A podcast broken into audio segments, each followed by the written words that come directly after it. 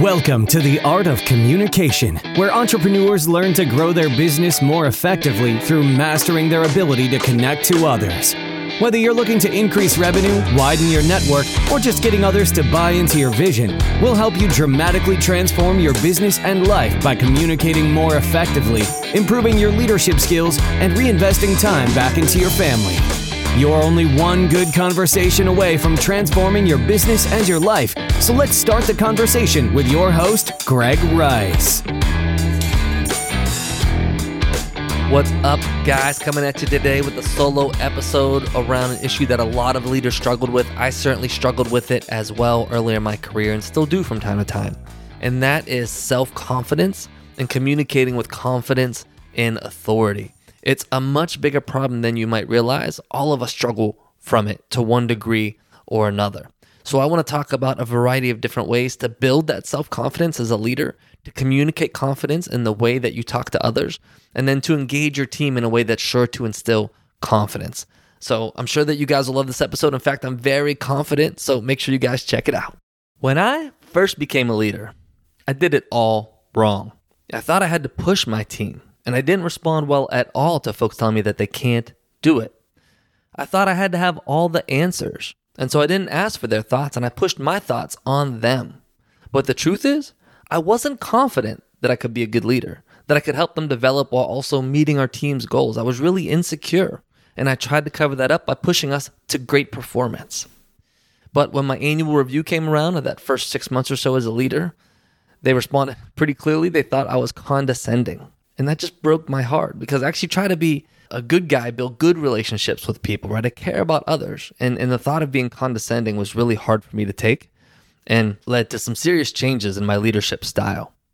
Now, it's not just me, right? Leaders are having a crisis of confidence in, in that only half of them feel like they're actually well equipped to lead their organizations into the future. And a lack of confidence from the leader impacts everybody on the team right? The leader might withhold information that's important for the team to know. Leaders are slow to make important decisions when they lack confidence. They have trouble building strong and inspired teams and keeping folks engaged, and they certainly suffer from greater turnover. They don't develop their employees as well, so they don't achieve as much, and they tend to micromanage a lot more. Overall, can be a really difficult situation for the team when the leader doesn't have the confidence that they need. So there's two parts of confidence, right? There is feeling confident and then exuding confidence and acting in a confident manner.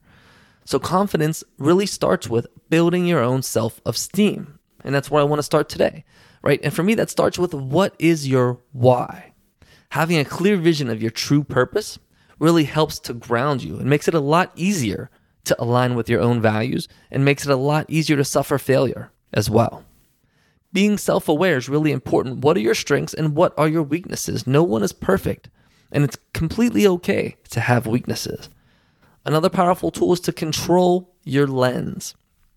So, self confidence is formed through an internal process of judgment and self persuasion where you're putting meaning on certain things about what's a success and what's a failure.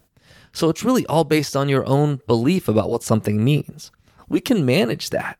For example, if I'm talking to a team member and they seem really distracted, right? I could say, wow, I, wasn't being compelling. I wasn't being inspiring enough. I didn't get them engaged. But if I think about it, am I 100% confident that that's really the reason? Right? Maybe it's a really busy day for them. Maybe they're under some stress at home. Maybe they have a big call coming up in a little bit. As I start to think about that, it changes my lens because it changes the belief in what I saw right? And when you control that lens, it can be really powerful in directing your self esteem. Another couple tips on building your own self esteem from a leadership perspective list your strengths, list a hundred things that are awesome about you. List what you're grateful for. List a hundred things that you're super grateful for and you have a ton of gratitude for in your life. And when you're feeling a little bit unconfident, come back to those things because that's your core and your foundation, and it's going to make you feel good. Act as if. This is super powerful for me. So I love to think about a meeting coming up with my team and thinking in my mind, imagining what if this meeting went as well as it possibly could go? What would that look like? What would I say? What would I feel? What would I do? How would I prepare? And then I start acting as if that has already happened. And I bring that confidence to the meeting. And in fact, it turns out like I hoped it would, right? Because the confidence greatly improves the likelihood that it's going to be successful. Another tip is to practice empathy for yourself. Again, nobody's perfect. You're to mess up, you're to fail, and that's okay. Treat yourself like you would want to be treated by your boss. Or even better, treat yourself as if you would treat your child if they had the same challenge that you're having. And then finally, remember that there is no failure, there's only practice. Even if you don't achieve your goal, you learn from that and you get better the next time. It's all about getting better for what's next and getting a little bit better every day. So, those are some tips to build your own self esteem. And that's important because your emotional underpinning is always going to show through in how you're communicating with others. But there are things that you can do in the way that you communicate that also exudes confidence and authority. The first and most obvious is your posture. You need to keep your head up at all times. Don't look down and look sad, right? Keep your head up, make eye contact with the folks you're communicating with. Roll your shoulders back, stand tall, avoid looking tense. Uh, just allow your body to relax and be comfortable. As you're talking, talk with your palms up because that communicates honesty. Keep your hands out of your pockets as much as possible. Make sure that you're smiling as you're talking in a natural way, right? Not just smiling the whole time. That'd be creepy, right? But make sure that you're leveraging your smile in a natural, powerful way. Move slowly and smoothly and stay away from being fidgety or playing with the, the hair on your face, right? I play with my beard a lot. Um, I try to get away from that when I'm trying to exude confidence.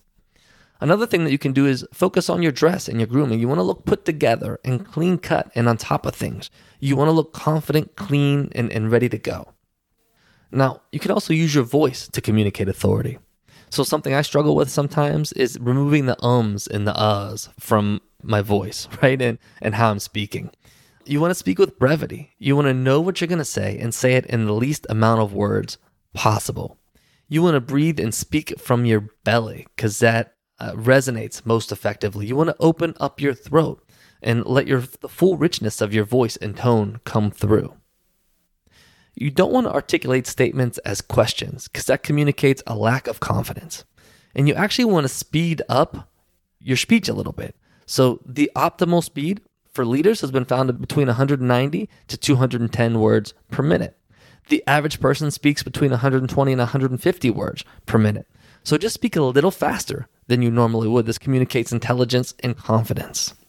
Stay away from fillers. You know, things like, ah, just my opinion, or, or sorry to say this, right? Just say what you have to say. And be sure to use silence and strategic pauses to, to keep folks on the edge of their seat and leaning in to what you're saying. And finally, check out the concept of maximum maximum resonance point, right? Check out the scienceofpeople.com. They have a great article on this. But it, it's identifying where you sound the loudest, richest, and most relaxed, and then focusing on communicating from that space because that's where you sound best and that's where you sound most confident. So, step one was building your own self esteem. Step two was understanding just how to communicate in a confident way. Step three is about your actions. How do you engage with your team? That's going to be a huge driver of the authority that you have with your team, right? Trust has to be earned. It's not enough to just call a meeting, tell people what you want them to do, and then go hide in your office. You need to empower them. You need to give them the goal, but allow them to figure out how to get there. One powerful tool here is vulnerability. I mentioned before that we all have weaknesses. Your team understands that too. They don't expect you to be perfect. So don't hold all your cards close, right? Share with your team where your weaknesses are, where you're struggling. They likely have strengths in those areas and figure out how they can help you. Ask for their opinion. And if you decide to go in a different direction from their opinion, explain why. They're going to really respect that. As I mentioned before, be sure that you're empowering them to figure out how to accomplish their goals. Don't micromanage. If you're going to comment, make sure that you're adding value with your comment. Don't just micromanage and say, do it this way because I said so. You know? Don't ever use hierarchy as a reason.